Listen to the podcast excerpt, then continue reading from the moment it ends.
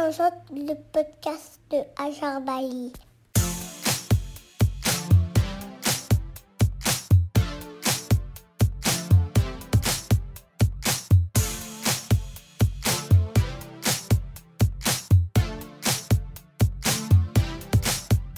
Tangente.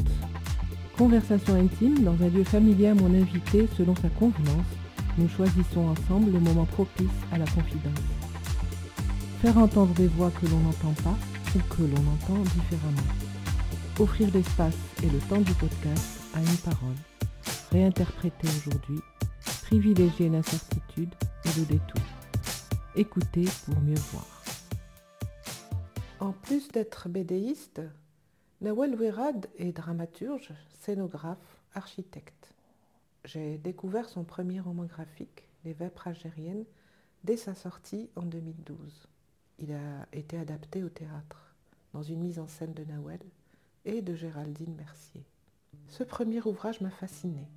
Je me souviens de dessins avec des corps trop longs, trop inquiets, tendus, et je me souviens aussi d'un texte singulier qui ressemblait à une quête d'une pensée globale.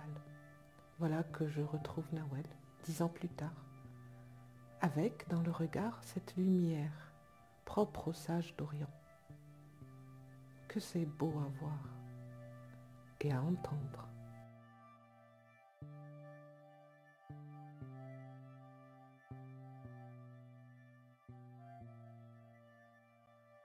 Bonjour, Ouirad. Bonjour. Tu... Moi, je t'ai connue à travers tes écrits au début. Oui. Tu écrivais et tu dessinais en même temps. C'est-à-dire tu faisais des textes dans, dans des BD, on peut appeler ça ou là? Oui, des, des bandes dessinées. hein. Euh, maintenant, on utilise souvent le, le terme roman graphique. Mais je- j'aime bien le, le terme bande dessinée. C'est-à-dire roman graphique, c'est un peu la nouvelle BD euh, qui est Euh. née les années 2000 et tout.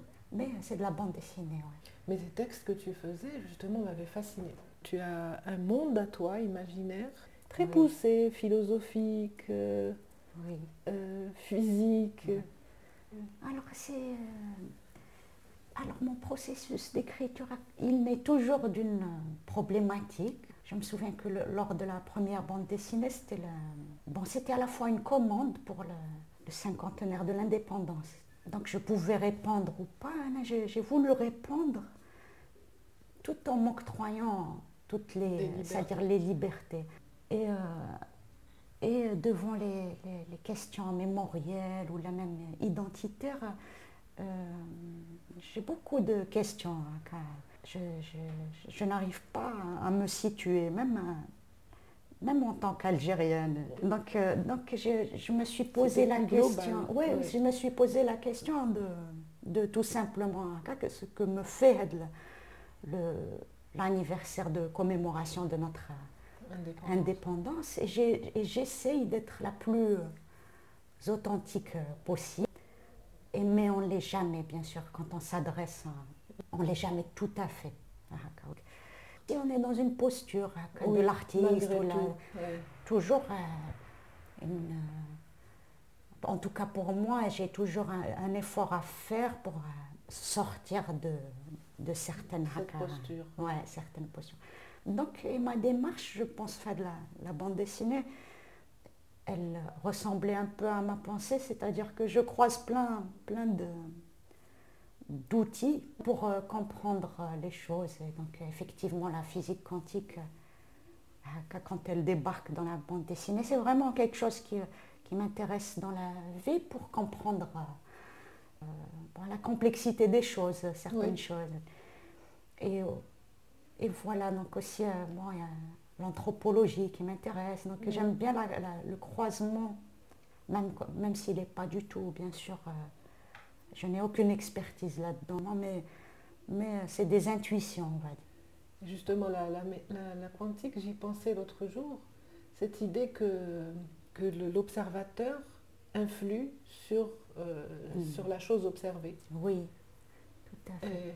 Et, et j'en suis même arrivée à me dire, peut-être, enfin ça c'est une petite théorie comme Oui. tu dis, euh, sans être experte ni quoi, peut-être que, euh, je sais pas, n'importe quelle découverte physique parfois ils te disent la théorie a précédé le- la découverte, Mm. comme pour le boson Mm. de Higgs ou là, Ouais. des choses comme ça. Est-ce que, en réalité, c'est pas nous Hmm. qui influons sur, euh, sur cette chose qui va arriver, Ah, puisqu'on on l'a pensé oui, C'est comme si l'humain était lui-même le créateur de ce qu'il qu'il voit. ah, oui, tout à fait. Je, je réfléchis beaucoup en ces termes euh, à la pensée créatrice. C'est vrai Ouais. qu'on n'a pas encore de preuves, de preuves tangibles, si ce n'est que, euh, par exemple, si on prend le cas d'Alais, Carl Gustav Jung qui a Oui. développé l'idée des synchronicités, c'est-à-dire de, de l'avènement d'événements remarquables, mais, mais qui sont en dehors de la causalité et qui font écho à l'histoire de l'individu. C'est-à-dire là, Carl Gustav Jung, il a lancé un pavé dans la mare qui, qui est maintenant très très à la mode, hein, Mhm. les synchronicités.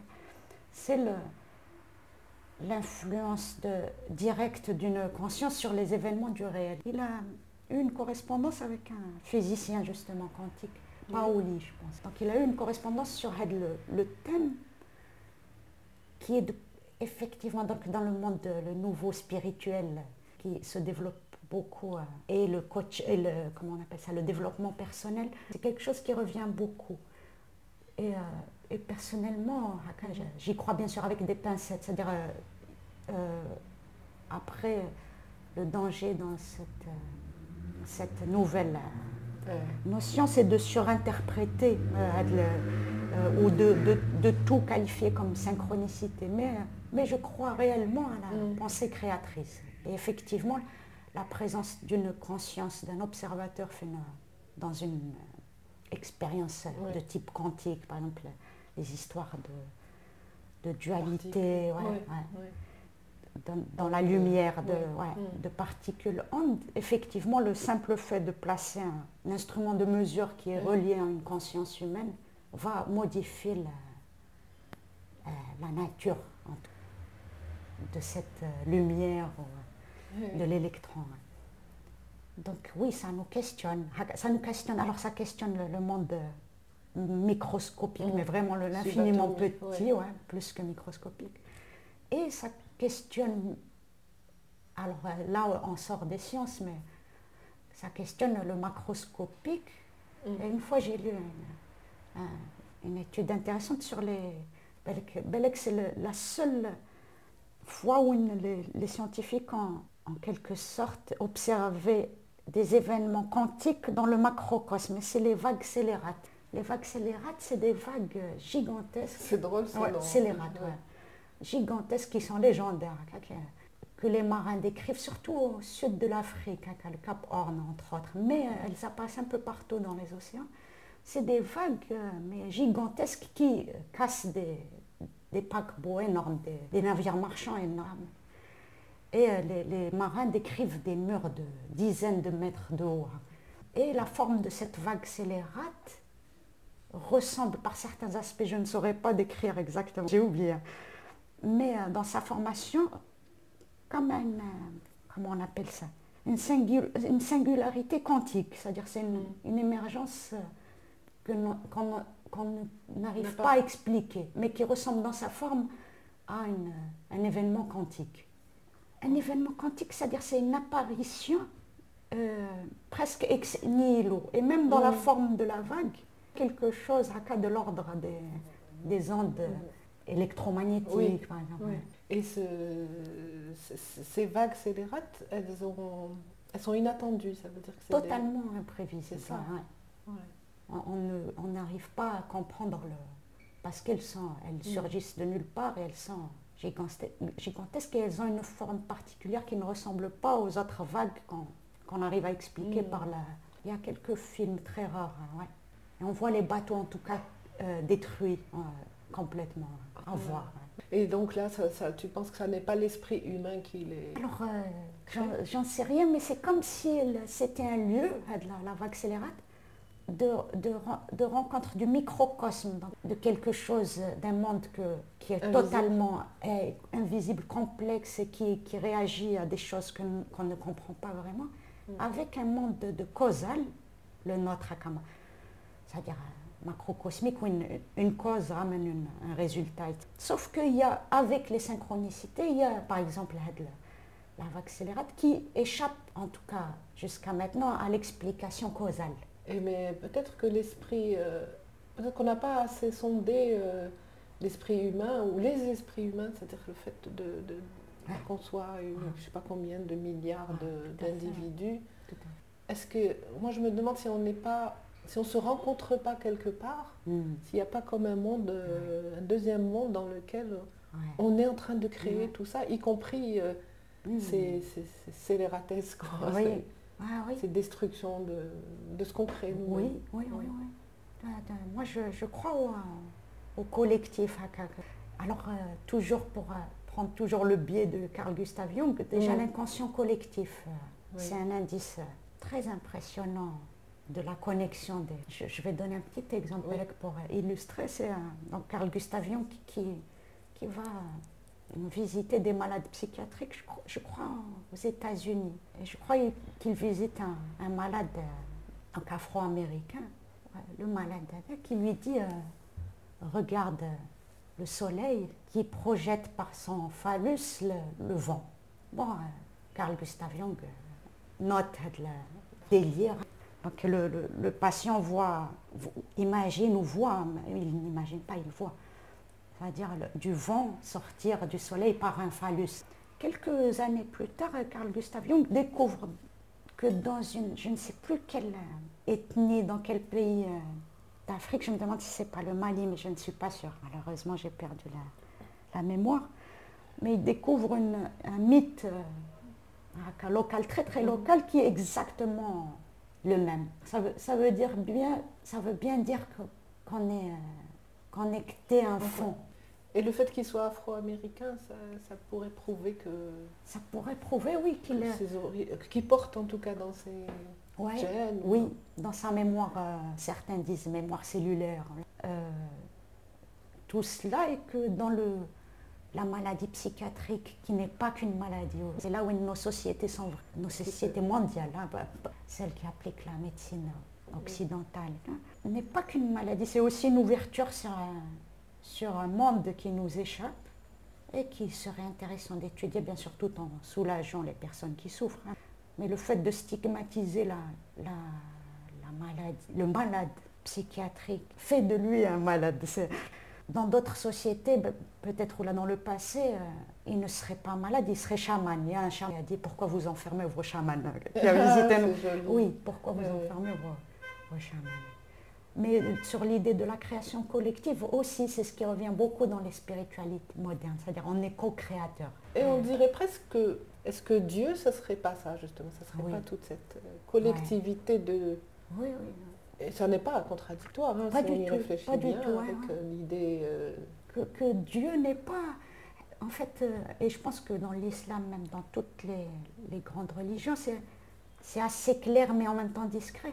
Dieu n'est pas un diémurge. Il n'est pas venu créer des choses et- tout en restant à l'extérieur. La personne qui est diémurge dans les récits du livre et tout, c'est Lucifer. C'est-à-dire c'est c'est un, un, Dieu extérieur ou un créateur extérieur.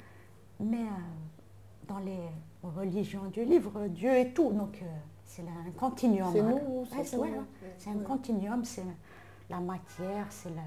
Et après, voilà, la conscience. Euh, eh, pourquoi? ça? Oui, oui, oui. C'est en même temps passionnant parce qu'on on a l'impression d'être près de toucher quelque chose, mais Ouais, ouais, ouais. il y a quelque chose qui... Je- J'ai une petite, euh, parfois une vision, euh, la conscience, c'est comme la conscience. Je me dis vraiment, c'est qu'une, c'est ah, c'est comme si on était, euh, c'est- si c'était une conscience globale qui s'est diffractée pour Oui. expérimenter euh, des C'est ça choses. le Big Bang, quoi. Ah, oui. C'est Elle s'est diffractée, c'est-à-dire je te vois, mais en fait, c'est, mais ça, c'est dangereux de penser comme ça. Tu es un peu moi, un peu toi, et on est en train d'expérimenter cette euh, conscience euh, globale, elle est en train d'expérimenter par, euh, par le, le miroir, euh, ouais, et même euh, toute euh, chose vivante, ouais. ou peut-être pas vivante, on ne sait pas. Oui, On ouais, sait pas, sait. Le bois, le-. Quel, euh, le- je ne sais pas si tu connais le Kibalion. C'est un Non. texte alchimiste, très intéressant. hein. Bon, il y a des principes et tout. hein. Et en gros, il dé- ce texte alchimiste, on ne sait pas d'où il vient, c'est peut-être des bêtises ou là, mais c'est très intéressant hein, pour la cu- curiosité intellectuelle. Mais euh, il, dé- il décrit, dans ce, ce texte, on décrit tout comme étant hein, donc des fréquences, que ce soit la matière qui est Solide. des atomes en, en mouvement, mais à une certaine vitesse, la lumière à une certaine. C'est une, Une onde. une onde à une certaine vitesse. Alors, les émotions seraient la même chose, une Mm. certaine vitesse, la- les pensées à une certaine vi- vitesse, et la conscience euh, aussi. Donc, il y aurait tout des niveaux, des Mm. niveaux infinis de. Et donc, c'est là où on peut se dire, euh, on ne sait pas euh, jusqu'où va la conscience. Mm. De toute façon, on ne sait pas la, limite des choses. Nous, en tant qu'humain anthropocentré, égocentrique et tout, on, on la voit à travers notre, notre être et tout. D'ailleurs, on la situe dans la tête, bizarrement. Elle est dans tout le corps et tout. Oui, fascinant. Parce qu'on on reco- on re- on retombe quand même toujours dans le paradoxe. C'est-à-dire que tu as le premier. Ouais. Pourquoi ça? Enfin, Pourquoi ce monde et Oui, oui. Comment? Oui. Ouais, ouais. Ouais. Pour- pourquoi la, la fameuse phrase qui est Anna qui me. Quand, quand j'étais petite, ça me faisait quelque chose. Pourquoi existe-t-il quelque chose plutôt que Oui. rien? Ouais, ouais. C'est ça. Donc, euh, à toute petite déjà, tu... Ah oui, j'ai eu, eu des problèmes existentiels dès l'âge de... Je me souviens de 3 ans, je me disais, ouais, il est où Dieu Pourquoi Je lui parlais pour, euh, pour essayer de, comprendre. Ça m'a tout de suite... Je pense que les gamins, mais les enfants sont surtout à l'âge de 2-3 ans, j'ai l'impression qu'ils sont mm. très existentiels. Et après, ça leur passe ou on les éduque euh, de façon... Oui. Le social, il nous coupe un petit peu de ça.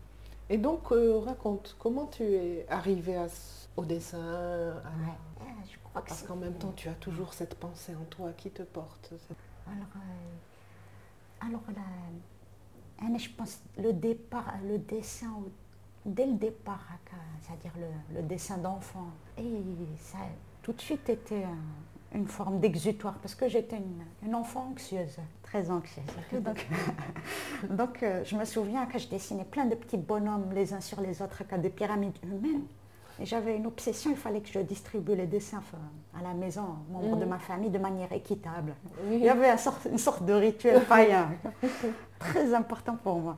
J'ai- c'était un truc super important. Bon, ben, le dessin, chez moi, il est resté toujours haka, assez répétitif, obsessionnel, mais il m'a Mhm. toujours accompagné. C'est comme, un, comme un, un exutoire, mais le fait de, de raconter une histoire n'est venu que très, très... ou la, ou de pouvoir raconter des Oui. histoires n'est venu que très, très tard parce que, en quelque sorte, j'avais l'impression d'avoir un univers trop restreint par la répétition Mhm. de, de Mhm. mes sujets dans mon dessin.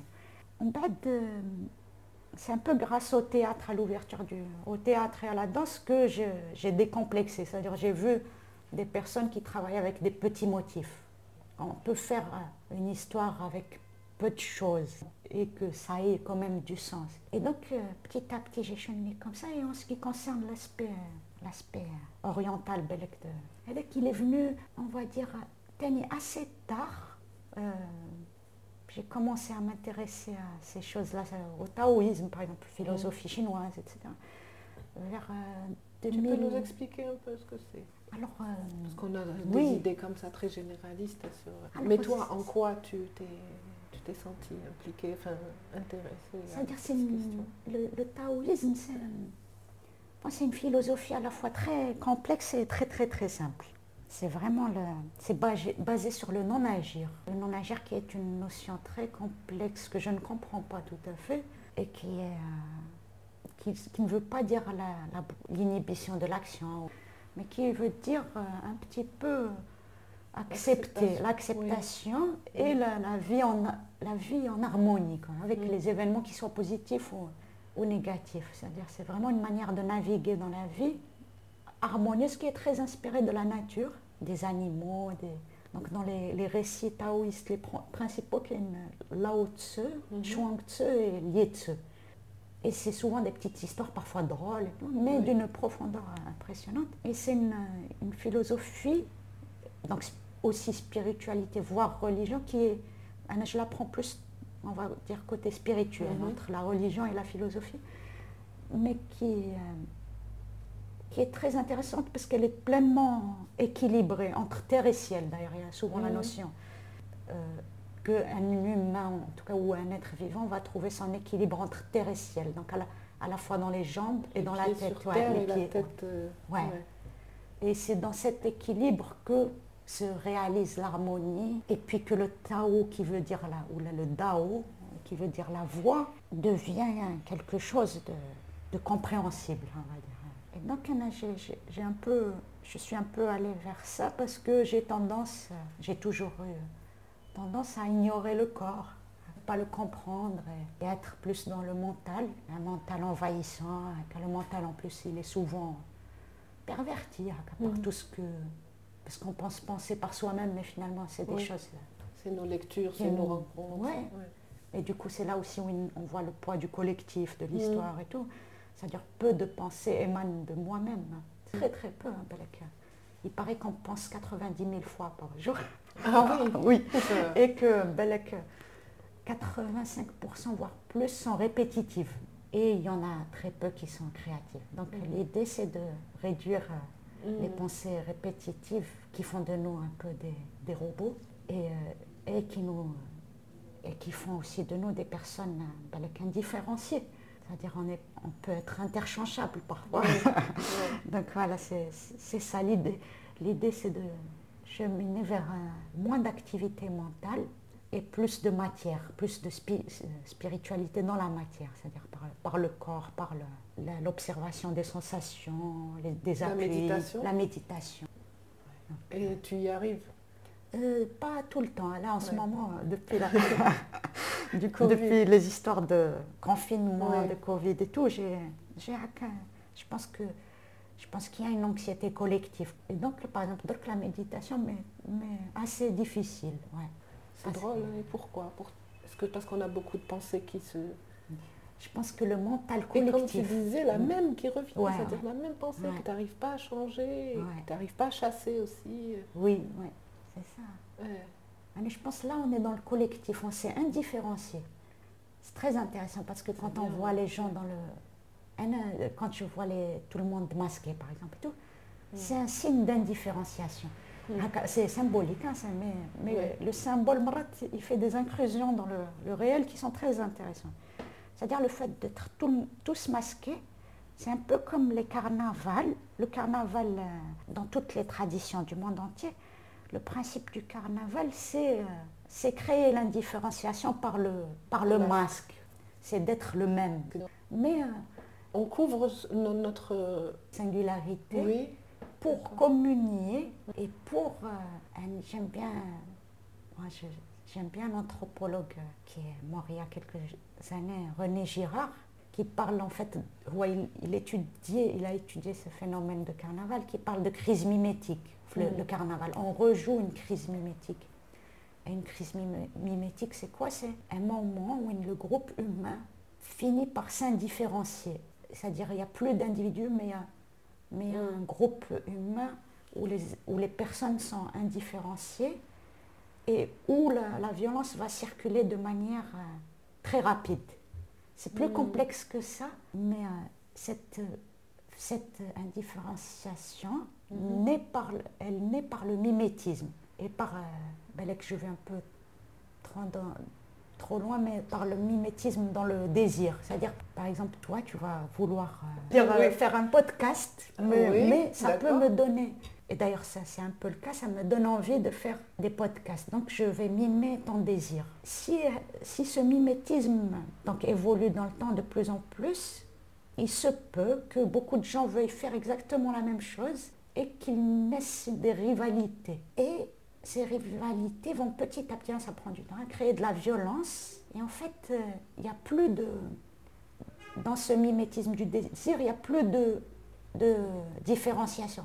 Donc Ouais. la, la violence va circuler très vite. Et pour conjurer la crise mimétique, euh, René Girard explique euh, le, groupe humain va avoir recours à un bouc émissaire. Donc il va apparaître un, un personnage ou là, dans la collectivité, il va apparaître de manière assez aléatoire et on va dire ah c'est de sa faute. Et en lui mettant euh, tout le, poids de la culpabilité et en le tuant, le, groupe se redifférencie. et alors il se redifférencie, où il dit, dans, le, il parle dans la violence et le sacré, il parle d'un phénomène.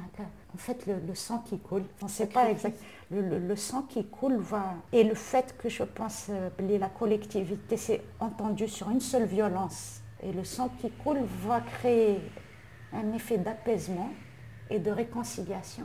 C'est ce qu'on voit avec Thanksgiving, par exemple. Tuer la dinde, c'est pour se réconcilier. Le barbecue, manger de la viande, c'est convivial. D'ailleurs, quand on est, je suis végétarienne, quand euh, on est invité à des barbecues, on gêne un petit peu, mais la viande, c'est convivial et tout. Là, ça vient de loin parce que le, sacrifice euh, animal a remplacé petit à petit le sacrifice humain d'Abraham. Et le sacrifice sert à réconcilier, à ressouder la, collectivité. Et donc, euh, dans les... Mais tu disais à la redifférencier, c'est-à-dire ah, oui. faire que... les individus se redifférencient parce qu'ils sont libérés de cette, de, cette violence, ouais, de cette violence, et ils se réconcilient. Dans la réconciliation, il y a de la différenciation tout de suite.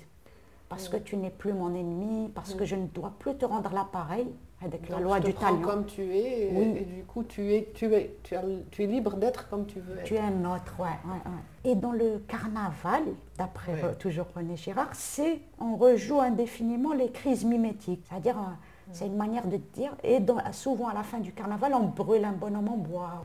C'est le sacrifice. Partout, partout dans le monde entier. Et donc, euh, quand je vois les gens masqués, en ce moment, je me dis, ah non, en pleine crise mimétique, symboliquement. Hein, oui, oui. Et qu'est-ce que, quelle, est, quelle sera la victime Le sacrifice. Oui, quelle sera la victime sacrificielle? Euh, C'est passionnant, hein, même si c'est très angoissant. Ça sera quoi? Ça sera les, banques mondiales Est-ce que ça sera les, dirigeants du monde entier? Est-ce que ça sera il y, a, il y, a, une tendance, par exemple, euh, c'est-à-dire euh, les dirigeants du monde entier sont la cible de leur, de leur peuple. De leur peuple, bien sûr. Hein. Mais il se peut que ce soit autre chose. C'est-à-dire, c'est des choses.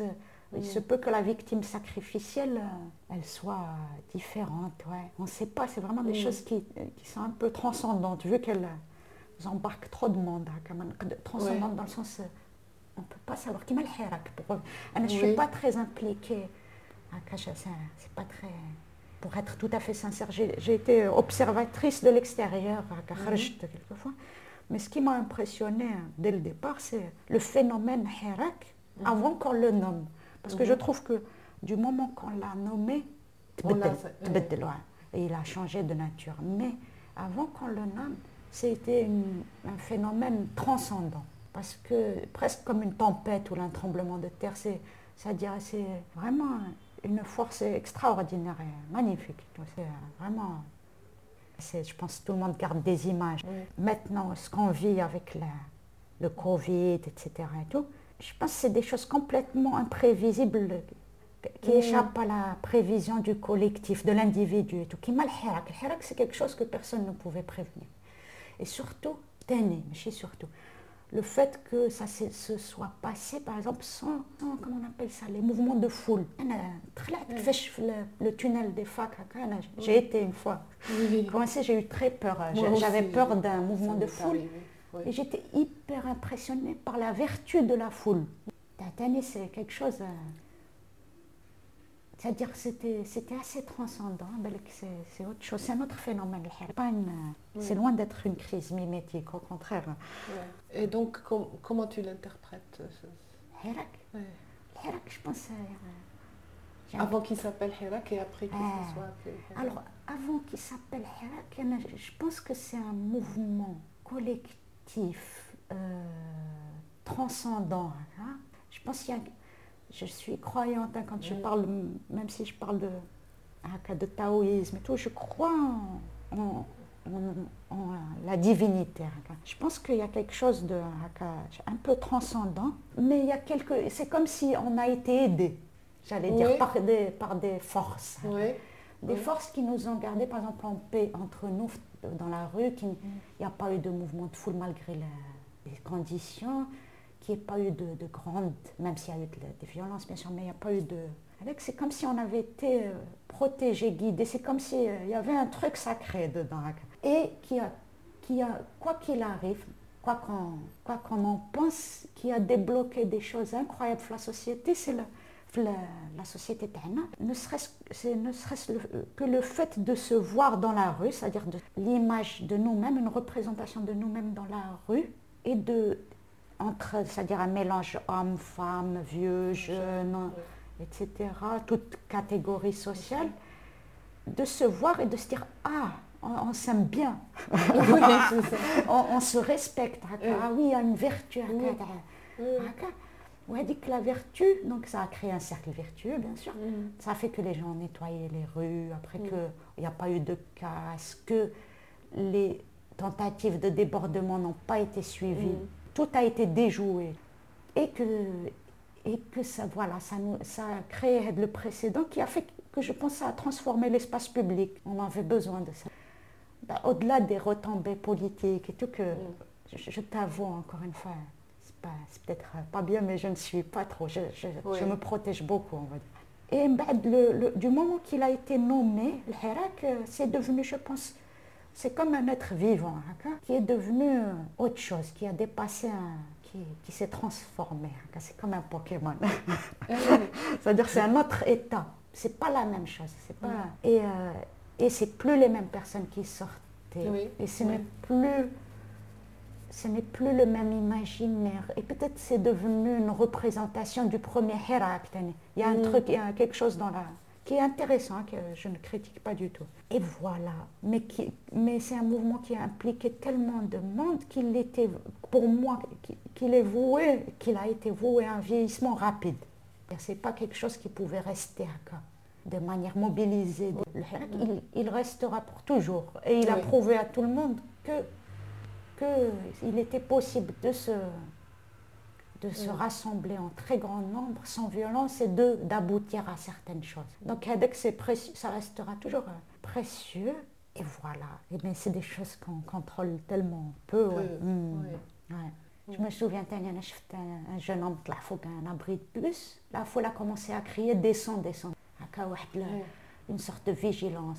Elle ne voulait pas de casse. Hein. C'était bienveillant. Hein. Ce n'est pas hein, des sons avec des insultes. C'était très bienveillant. Pour moi, c'est une, composante euh, qui n'est pas tout à fait humaine. C'est la preuve en tout cas d'existence d'une conscience euh, qui nous dépasse. Oui, qui nous dépasse. Et qui nous porte et qui nous porte. Et qui, que c'est très bizarre parce que d'habitude, les foules sont le contraire de la ver- vertu. Donc on étudie beaucoup les mouvements de foule quand il y a des grands événements et tout parce que enfin, dans la foule, on va avoir tendance, par exemple, au moindre euh, bruit ou là, à Oui. fuir. Peut-être euh, une personne qui va fuir, elle va déclen- déclencher que plusieurs personnes vont fuir et qu'elles vont se, marcher dessus, il y a des morts, Oui. etc.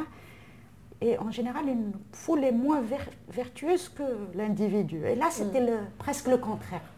Presque Oui. le contraire. Je ne dis pas que l'individu n'est pas vertueux, mais parfois, quand on voit la- des incivilités par rapport aux déchets, Oui, ou la oui. on peut se dire ça. Mm, mm. Oui. Et par exemple, le- quand, ben, je pense à une foule aussi, par exemple, le Hajj. Oui. Comment tu la définirais, cette foule? Ah, la euh, foule.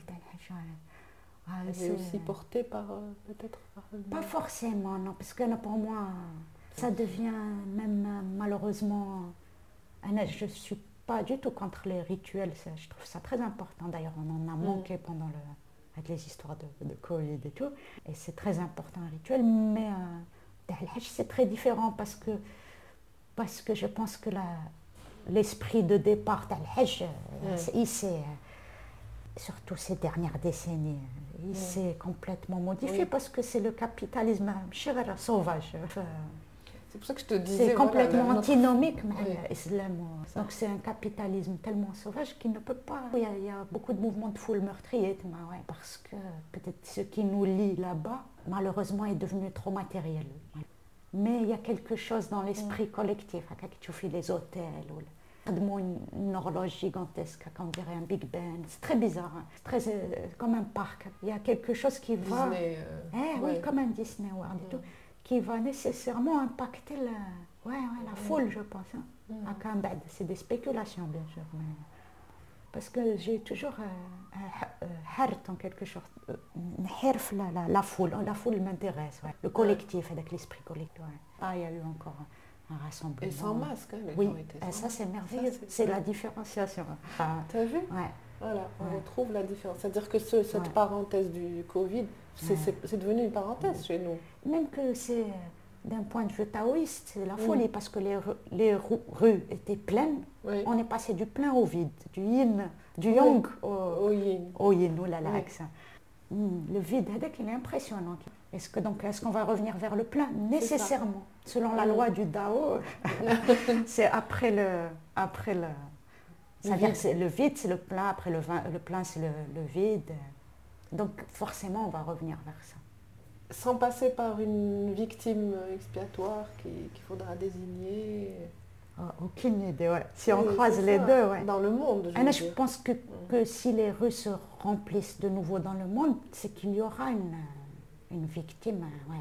Il y aura quelque chose de désigné qui va Mm. rassembler ce monde. Est-ce que ça va être les banques? Est-ce que ça va être les dirigeants? Est-ce que ça va être les groupes pharmaceutiques? Sans mettre euh, plein les poches Est-ce que, bon, ça m'étonnerait, hein, là, je, Oui. là, je Pourquoi pas, ça C'était un arriver. doux rêve, hein, quand même. Mais, mais, euh, mais qu'est-ce qui va nous mettre dans la rue? Je pense que c'est la- l'avenir de l'avenir des enfants. Mais euh, et je pense que la, la victime euh, sacrificielle, elle sera, c'est forcément les, les entités qui ont été responsables de, de cette crise euh, Mais sanitaire. encore faut-il pouvoir les désigner vraiment Ouais. de manière claire. Enfin, ça se dit quand même, ça se- ça s'entend. هو ال- كي تشوفي لا كريز سانيتير هذه سي Bon, Anna, je suis conspirationniste, hein, pour être Non, clair mais à cas, et c'est pas un gros mot pour Mais moi. Qu'est-ce que mais ça veut dire conspirationniste C'est pour en rentrer fait, dans les cases des... Anna, je ne suis pas conspirationniste. Je dis ça, c'est de la provoque. hein, mais, mais si vous voulez, je dis ça quand je- j'en parle et tout. Si tu veux me considérer comme une conspirationniste, j'ai Vas-y, aucun te- souci. aucun, aucun problème. Mais euh, le peu de mortalité de ce virus, quand on voit les chiffres, hein, je les ai étudiés de près, c'est pas. Mais quand on voit que 2017 a été bien plus meurtrier et tout, je me dis que ça ne veut pas dire, euh, je minimise pas la, le, Oui. le drame de la- du décès d'une personne malade et tout, hein, de la perte d'une personne. Mais les, les, les mesures sanitaires, elles ne sont pas là pour protéger les gens, elles sont là pour euh, établir un, un contrôle massif de la, des populations, tout simplement, parce qu'un couvre-feu, oh, dans le monde entier, hein, je ne parle même pas de nous, mais tout, un couvre-feu, en quoi va-t-il euh, à limiter? Au contraire, les gens se ruent dans les magasins, ils consomment plus. Donc à un moment donné, euh, ça devient plus qu'évident que c'est un moyen de contrôle. Et là, pour moi, c'est d'une évidence. Que... Ou un moyen de vérifier à quel point on est des moutons. Quoi. Et ça fait, c'est à la fois une expérience, je pense, et en même temps, ça, ça, ça fonctionne. Quoi. Mais je pense qu'on n'est pas des moutons, hein. même le can... Euh, mm-hmm. Mais qui m'a tout à l'heure, le, collectif est tellement complexe à mouvoir, c'est-à-dire c'est quelque chose qui va échapper aussi à, toutes les prévisions. Qu'il ne suffit pas de décider, on va faire une manif mm. anti-couvre-feu, ou là d'accord, ça va se dégager. Non, il faut, il faut, un, il faut un élan vital du collectif. Je pense à Anan Garbolo, parce qu'il mm. y a trop de personnes malheureuses dans ce monde, mm. et notamment ce qui est très très très très grave, c'est les enfants qui rentrent en dépression. Elle dit dans le le fait de ne pas voir les visages, de ne pas pouvoir respirer, marat, ils drament, les gamins et tout. Quelqu'un, mais parfois, ils, ils Oui. tombent en somnolence et tout, ils sont déprimés. Aide-le, le- c'est-à-dire c'est quand même quelque chose. à un moment donné, c'est ça qui va faire. C'est-à-dire si euh, ça ne peut que faire bouger dans le futur. Mm. On a des shortages, mais ça va faire bouger là. Eh ben, on ne va pas le voir venir, hein, le, le truc. Là, On ne sait pas quand, mais ça ne peut que se produire. J'espère en tout cas de notre vivant ah, Inch'Allah. Non, Non, j'espère de notre vivant et, et voilà, j'y crois. J'y crois, c'est un côté haka.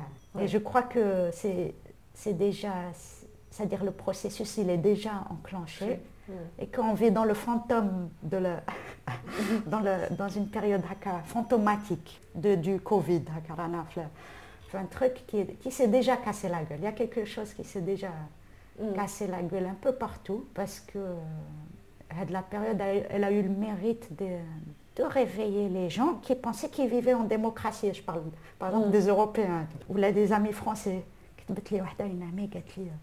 Je ne m'attendais pas à ça. Parce qu'ils pensaient qu'ils étaient euh, dirigés par des humanistes ou là que mm. c'était une, nation des droits de l'homme et tout. Non, ah ben, non euh, c'est le capital ouais. c'est le capital c'est draham et tout ça ouvrant les yeux euh, et c'est une prise de conscience qui est mondiale euh, C'est comme si nous, on avait, avec le Hirak, Mm. ou d'autres mouvements, Ouais. comme il y a eu au Chili, comme il y a eu euh, euh, le Soudan, le, Liban après. Le- les gilets jaunes Comme si, euh, les gilets jaunes, comme Mm. si ces cette prise de conscience avait précédé quand même le... Oui, tout, tout à fait. Je pense même que le, le plan HADA, il est, il est venu en urgence pour Ah moi. Génial. Bon, en urgence, parce c'est que très il y a des dates haka. C'était quoi le Hirak? 2019 2019. ouais. Qui m'a 1989. Il y a eu plein de choses en 1989. La chute du mur. euh, et tout. Il y a des dates haka. L'après 88. Eh, Et, et je pense que c'était, on était dans une date à la 89 et qu'il fallait un peu réagir si. Il fallait euh, lâcher donc le, le virus, quoi. En, Eh, gros. ouais, ça, il fallait la- lâcher le, le plan, filmer, aller filmer les morts et faire la comptabilité des morts et, et faire des tests PCR une- selon les cycles, le Mm. nombre de cycles, on détecte plus ou moins de, le virus. C'était- d'une grossièreté euh, inimaginable. Alors, on revient à tes dessins. Oui, J'adore ton petit bonhomme là. Comment Ah oui. moi je l'ai appelé Gavroche, mais Gavroche Meskin, il Ah. est magnifique. Tu sais qu'il c'est la première fois dans ma vie que je vois des dessins qui me regardent. Ah. C'est-à-dire que je vois des personnages qui me regardent, qui me transpercent, j'ai Ah. l'impression. Pour ces derniers dessins donc, euh, en période Covid, je pense que moi-même je suis sidérée, Haka, par, sidérée par ce qui se passe, par le manque de liberté, Haka, de plus en plus forte, et euh, la sidération, cette sidération, elle, elle ressort un petit peu dans, dans mes Mm. dessins, mais vraiment Mm. comme exutoire. Le soir, Haka, j'écoute des, des choses où là je, je vois des infos anxiogène parfois, que j'arrive pas à mm. m'empêcher de, voir ça. Et donc j'ai une anxiété très très forte, mm. oui. très très très forte. Tu n'es pas la seule, on est je, oui, on est euh, beaucoup comme ça en ce moment. Où cette anxiété, euh, elle demande à sortir. Euh, si elle ne sort pas par le dessin, elle va sortir par des douleurs musculaires. Ça peut se, par des tensions musculaires, le mental qui travaille beaucoup, tout. Et donc le, le dessin, je pense, c'est un- une manière de coucher sur le papier. Voilà. Mhm. Voilà comment Voilà. comment je me sens. Parfois, je, c'est pas dans l'idée de les poster, mais le fait de les poster, de les montrer ah, sur Facebook et tout, ça, me, f- ça m'aide aussi, comme un- une manière de partager déjà, de dire Mm. euh, voilà. Mais il y a Ah, des moments où il est plus joyeux, il Mm. est plus vivant, ouais. d'autres où il est complètement éteint. Ouais. Tu fais ça avec un... C'est un pinceau sec, donc ça ressemble, ça peut ressembler à quelque chose Mm. comme de l'ordre du fusain ou là, mais un, pinceau euh, qui est sec, un petit peu sec, parfois plus, il y a plus d'encre, et donc ça donne un petit effet haka, de, ouais, de fusain eff- effectivement. Et euh, il y a un petit côté tenu un peu, euh, ça rajoute à la noirceur. Parfois j'ai envie de dessiner des choses un peu plus joyeuses et tout, parce que je me dis quand même, c'est trop. On n'a pas besoin de ça. On n'a pas besoin de ça, mais, mais j'arrive pas. Mais bah, je me nourris, par exemple, là, je me nourris beaucoup de stand-up en ce moment parce qu'il faut un peu mettre de la légèreté. C'est ça. Ouais. ouais. Mais là, je m'en veux un petit peu de pas de pas générer quelque chose de plus. Mais je pense qu'on a besoin de voir des choses un peu dark pour se dire ah oui, à s'identifier à une émotion, puis se permettre de vivre l'émotion, ne pas culpabiliser, pas se dire oui, je suis faible, Rani. se dire que c'est partagé par. euh, parfois ouais, voilà, j'aimerais, euh, mais ça viendra, hein, c'est des Mm. choses qu'on ne contrôle pas. Aller vers euh, plus de lumière, j'allais dire. Je pense que ça, ça va venir, Inch'Allah, avec le temps, avec peut-être une l'écriture, c'est-à-dire quand l'écriture se mêle du dessin, elle va, hmm. elle va. Oui, tu écris euh, moins par contre. Oui, j'écris beaucoup moins. Ouais. Ouais, je en ce moment, j'arrive pas forcément à écrire, mais je pense que ouais, c'est le récit hein, à l'écriture là, donc la bande dessinée, dessin, texte et tout. Euh, je pense que ça permet de mettre vraiment des couches euh, avec plus de subtilité, donc plus de plus d'ambivalence, plus de. Tu étais en résidence les ateliers sauvages, Oui. c'était en plein, Oui, en plein, plein Covid, ouais, ouais, ouais. avec euh, Fela Oui. Et j'ai vu votre expo à, Ouais. à la fin. Je me souviens, je t'avais parlé de Chris Marker. Je sais pas, tes personnages, euh, Mm. ils avaient déjà des espèces de masques euh, ou de... Oui, ah, c'est vrai. Des masques. Et des, des profils un Mm. peu, un peu euh, Mm. presque animaux. Oui, des, des, de- sortes de chimères. C'est-à-dire, ouais, c'est vrai que le, Dans quel état d'esprit tu étais à ce moment-là quand tu...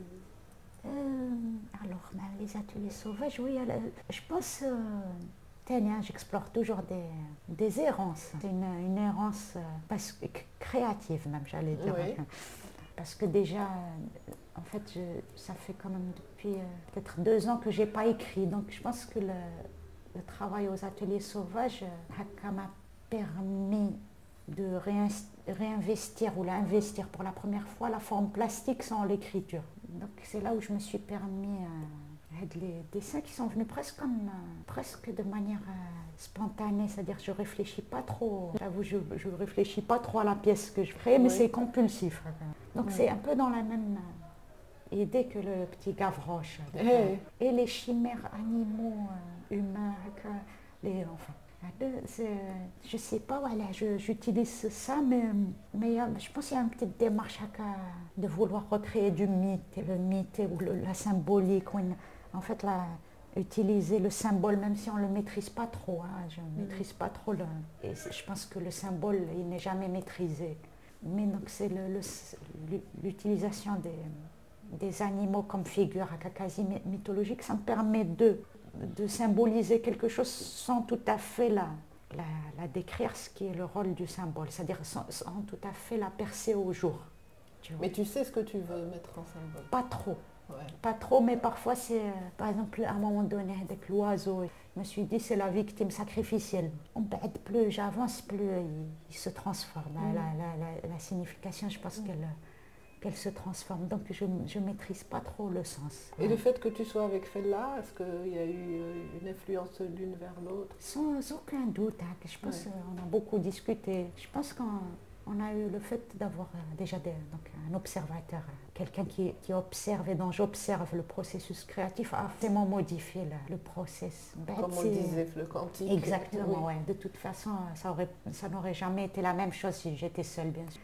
Pour euh, te dire des influences à cas exactes, Mhm. je pense ni, ni moi ni elle ne Parce que ça ressemblait à une continuité. Hein, Ouais, oui, c'est Je vrai, pas. Si vous l'avez pensé comme ça, Ouais.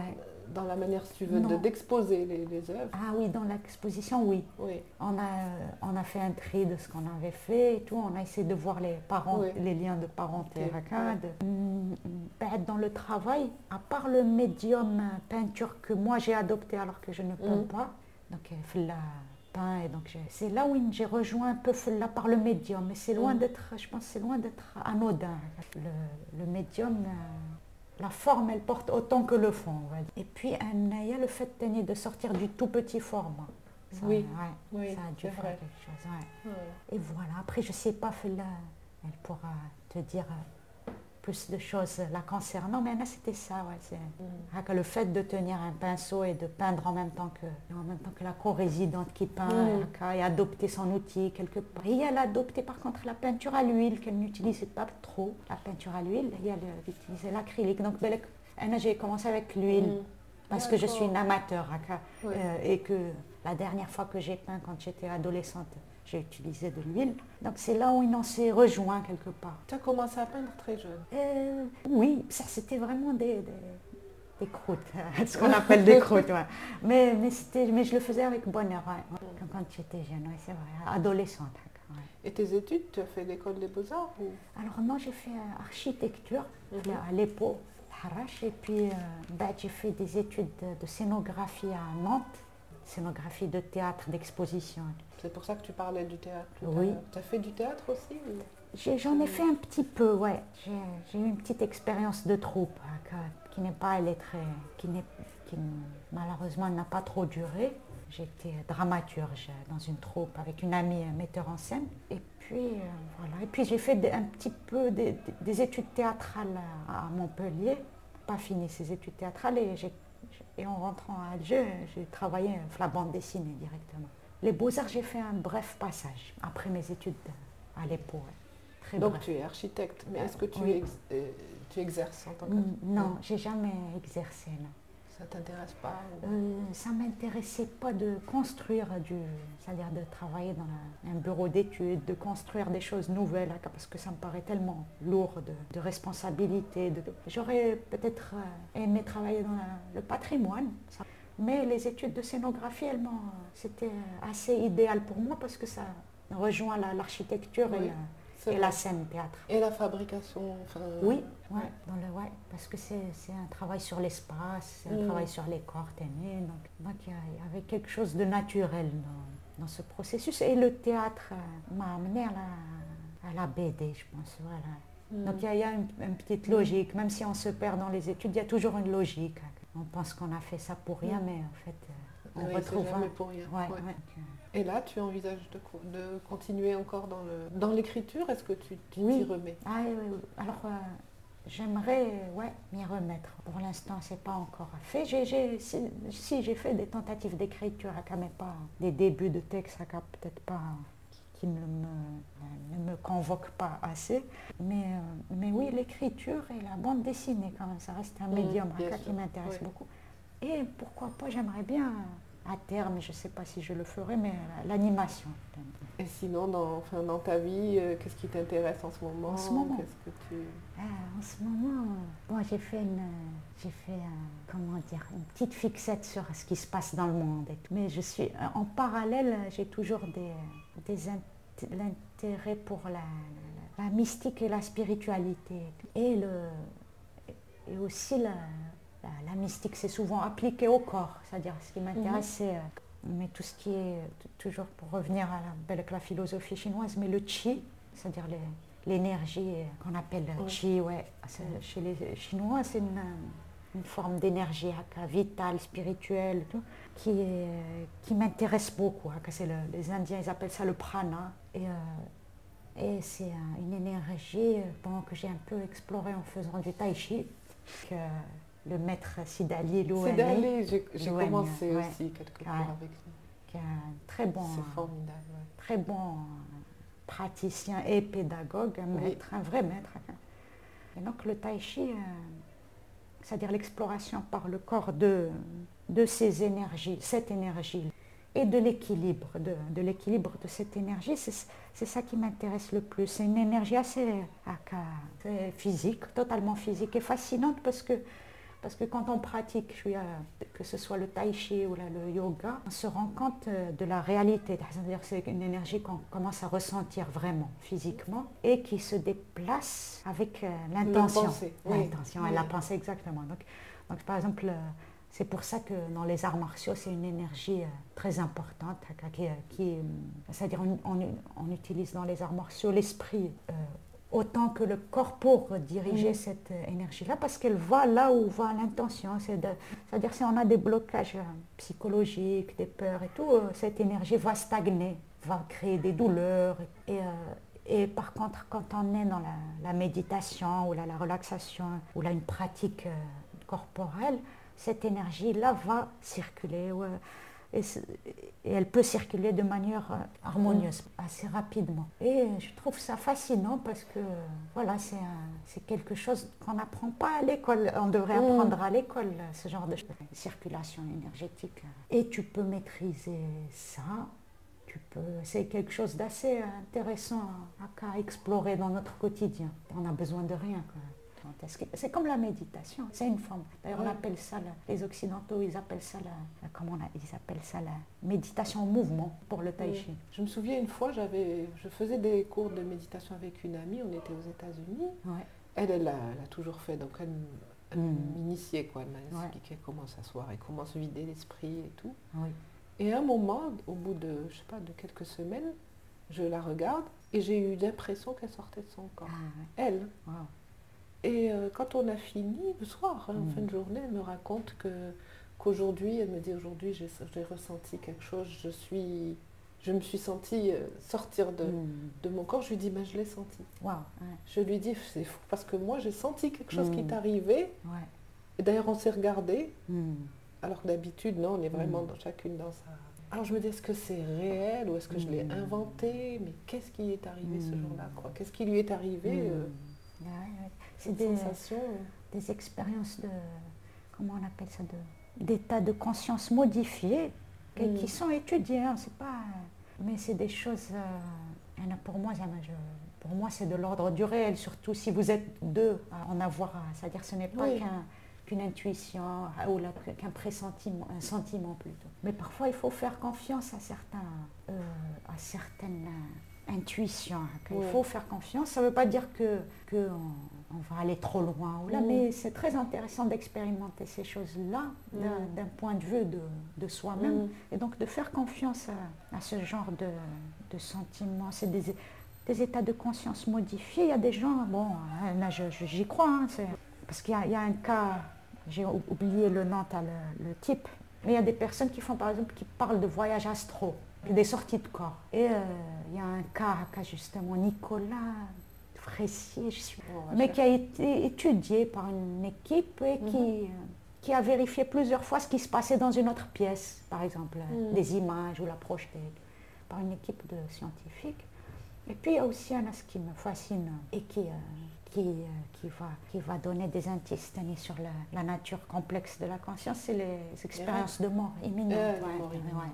Et les rêves aussi. oui, ouais. oui. Et donc, mais, mais aussi, pour revenir à des choses plus, peut-être moins impressionnantes, il y a, il y a eu des études sur les, les grands méditants tibétains, les Oui. Des IRM pendant qu'ils méditaient et tout, et ils ont observé des structures, c'est-à-dire des activités très très atypiques. Et donc il se passe vraiment quelque chose quand euh, un vrai méditant médite, il se passe vraiment quelque chose physiquement, même si ça ne se voit pas. Alors on a vraiment, on est au Moyen Âge pour, euh, pour comprendre ces choses-là. On est au Moyen Âge de ces choses-là. Alors qu'on porte tous en nous cette Oui. euh, capacité. Cette capacité, mais à force de nous dire les noms, corps et, l'esprit euh, et le- l'intellect, euh, à force de séparer corps et voilà, esprit, des choses qu'on expérimentait enfant naturellement vont devenir ah, oh, c'est n'importe dire oh, c'est n'importe quoi, ah t'as dû rêver. Et le rêve aussi, quand même, c'est quelque chose. C'est un autre monde qu'on- Ouais, dans lequel on vit et ouais. Dans le rêve, un- ça révèle euh, une autre réalité du monde. Oui, oui, c'est un, un grand, un, un grand mystère. Oui. Ah, il y a des spiritualités, cite exactement, si c'est pas les- dans les Védas ou là, mais qui considèrent l'état de rêve et de, de veille comme étant équivalentes. Après tout, on ne sait pas, on Ouais. sait pas où est le rêve, où est l'état de Oui. veille, et ils considèrent un troisième état, c'est l'état, je crois, de non-manifestation. C'est les états où, où ni on rêve, ni on, on Ni est en état de veille. C'est Oui. plus des, des moments d'endormissement où il n'y a rien. Il n'y a rien, où là où des méditants aussi arrivent à cet état-là. Et donc oui, c'est vrai que le rêve, même les taoïstes hein, aussi, la fameuse, il y a une fameuse petite histoire où il y a- une sorte de valet qui travaille pour Mhm. l'empereur. Mhm. Il a dans les 80 ans, il travaille beaucoup pour l'empereur. Donc, euh, et euh, il y a des gens qui viennent le voir qui lui demandent, mais vous devriez euh, vous reposer, vous êtes trop vieux pour pas une vie pour un homme Mhm. de votre âge et tout. Le roi, il va leur dire une chose, il va leur dire euh, euh, 12 heures par jour, je suis le valet du roi, mais quand je, je m'endors, le roi devient mon valet. Et vu que ces, ces réalités sont équivalentes en termes de temps, en fait, les deux, ça oui. s'équilibre. Kimaya dans euh, Lietze aussi, euh, le rêve de, c'est un- je crois un empereur qui se rêve papillon, mais à la fin on ne sait pas si c'est le papillon qui se rêve empereur ou le... Ah, ouais. Oui, donc on ne sait Mm. pas quel est, qu'est-ce qui est. Enfin, ouais. il faudrait savoir ce que c'est que la réalité. Le réel, ouais. Ouais. Ah, D'où c'est le, ouais, vraiment la philosophie orientale, elle, elle penche vers ça. Mm. Mais nous, on en fait euh, souvent un problème. Enfin, les sociétés modernes, hein, pas les sociétés traditionnelles, parce que les- je pense que les sociétés traditionnelles interprétaient les rêves. Il y avait une tradition de Oui. compter le rêve. de, de conjurer le mauvais sort, il faut Oui. raconter quand c'est un cauchemar. Ouais, ouais, ouais. Nous, on a ça hein, dans nos Oui, traditions. oui. C'est très important. Euh, je ne sais pas si tu connais Toby Nathan, un- il, il en parle, euh, il est très intéressant Mm. sur le rêve. En fait, le rêve est amené à être interprété par un tiers, mais s'il n'est pas raconté, il n'a pas de pouvoir. tu vois, Il C'est n'a ça. plus de, de- Donc il devient efficient quand on le raconte à quelqu'un de bienveillant. et que cette personne-là nous donne son point de vue et tout, il devient agissant sur notre vie. Mmh, ouais, non. Et le rêve prémonitoire quand même. Ah oui, ouais. Ouais, quelque chose. Oui, ça c'est aussi, donc ça c'est... C'est comme si on, a, on voyageait, c'est ce que Oui. tu appelles ces morts, les, les expériences de mort Imminente. C'est comme si on voyageait dans l'avenir, Ouais. parce qu'ils existent, les rêves Oui, prémonitoires. bien sûr, j'en ai fait hein. au moins un dans ma vie. Euh, Pour le raconter rapidement, hein, j'ai Mm. rêvé que... J'avais 12 ans, là j'ai rêvé que un, un volcan explosé dans la ville de Sig. Mais je ne Mhm. connaissais pas Sig. Oui. Deux jours plus tard, il y avait un tremblement de terre à Sig, deux jours plus tard. Donc Ouais. je me suis, moi je ne connaissais pas Sig, la ville, je ne connaissais pas cette ville. Bon, on peut se dire c'est un hasard et tout. Mais j'ai eu un drôle de... En tout cas, ça donne l'indice qu'il y a une partie de nous qui est hors, euh, hors temporalité. C'est ça. Il faut l'accepter. Qui Oui. n'est pas dans le- l'espace-temps et, et qui nous envoie ben, avec, euh, Mm. des souvenirs du futur, ce qu'on appelle. Pour, parce que dès que le futur nous a marqués, par exemple Oui. dans une réalité parallèle. incroyable. Ouais, Mm. donc ça, ça nous revient ouais, en Mm. pleine. Il suffit d'être ouvert à ça tout en restant ancré toujours. hein. Mm.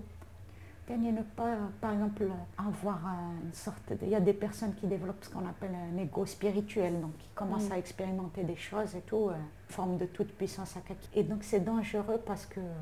Ou là, qui ont des certitudes. Il ne faut Oui. pas avoir de certitude. En Oui. gros, il faut juste expérimenter, se dire, ah oui, euh, se faire, faire confiance à ses sentiments, à ses intuitions, et- mais euh, douter toujours. ouais. Écoute, je vais te demander, tu, Ouais. je t'avais dit peut-être que je te demanderais si tu as une, idée d'une mesure à Ouais, proposer et tout. Et puis juste avant, tu as parlé de, de l'enfance et tu as dit peut-être qu'il faudrait Ouais. enseigner aux enfants ces, sagesses. Est-ce que est-ce que tu as une idée de ce qu'on pourrait faire qui pourrait améliorer la vie, quoi, qui pourrait Mais je pense, euh, même à, à un niveau tout petit, Tout quoi, petit, mais abordable, faisable par tout le monde. Mais je pense, euh, je veux pas dénigrer les sports comme le foot ou là, pas du tout. hein. Mais par exemple, euh, c'est- vrai que des pratiques euh, énergétiques pour les enfants, hein, du style tai chi, yoga et même méditation, ça serait un outil précieux pour eux parce que ça leur permettrait, si c'est un apprentissage très laïque, hein, lié aux Oui. religions ou là, aux spiritualités orientales. D'ailleurs, il y a des formes, on appelle la pleine conscience et tout, des formes qui ont été, des formes de méditation qui sont intégrées à la médecine et tout. Aide Mhm. les outils euh, donnés à des enfants, à des générations entières, ça peut, peut faire beaucoup de bien.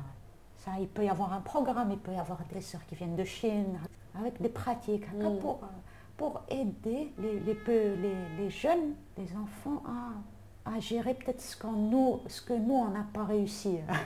Mais pour l'instant, je, je ne, je ne nous condamne pas à gérer, c'est-à-dire l'intériorité, travailler sur son intériorité par soi-même tout le temps.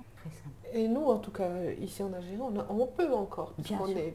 pas encore trop, on n'a pas Ouais. encore trop échappé à cette, cet Ouais. aspect-là de, la nature. Ouais, bien Enfin, sûr, du moins, peut-être pas dans les villes, mais dans, dans Oui, beaucoup de régions. Oui, oui, oui.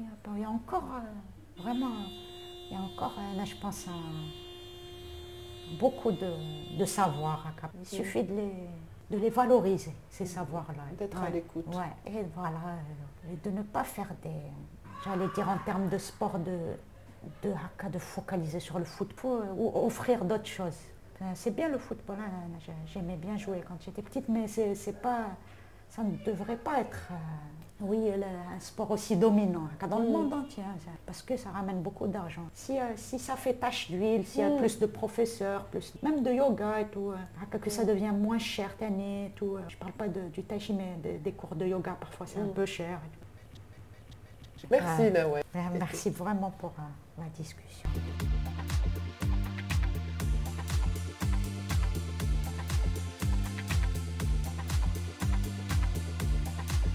Voilà, Tangente, c'est terminé pour aujourd'hui. On se retrouve dans 15 jours pour un autre entretien. En attendant, prenez soin de vous. Salut Tangente, le podcast de Ajar Bali.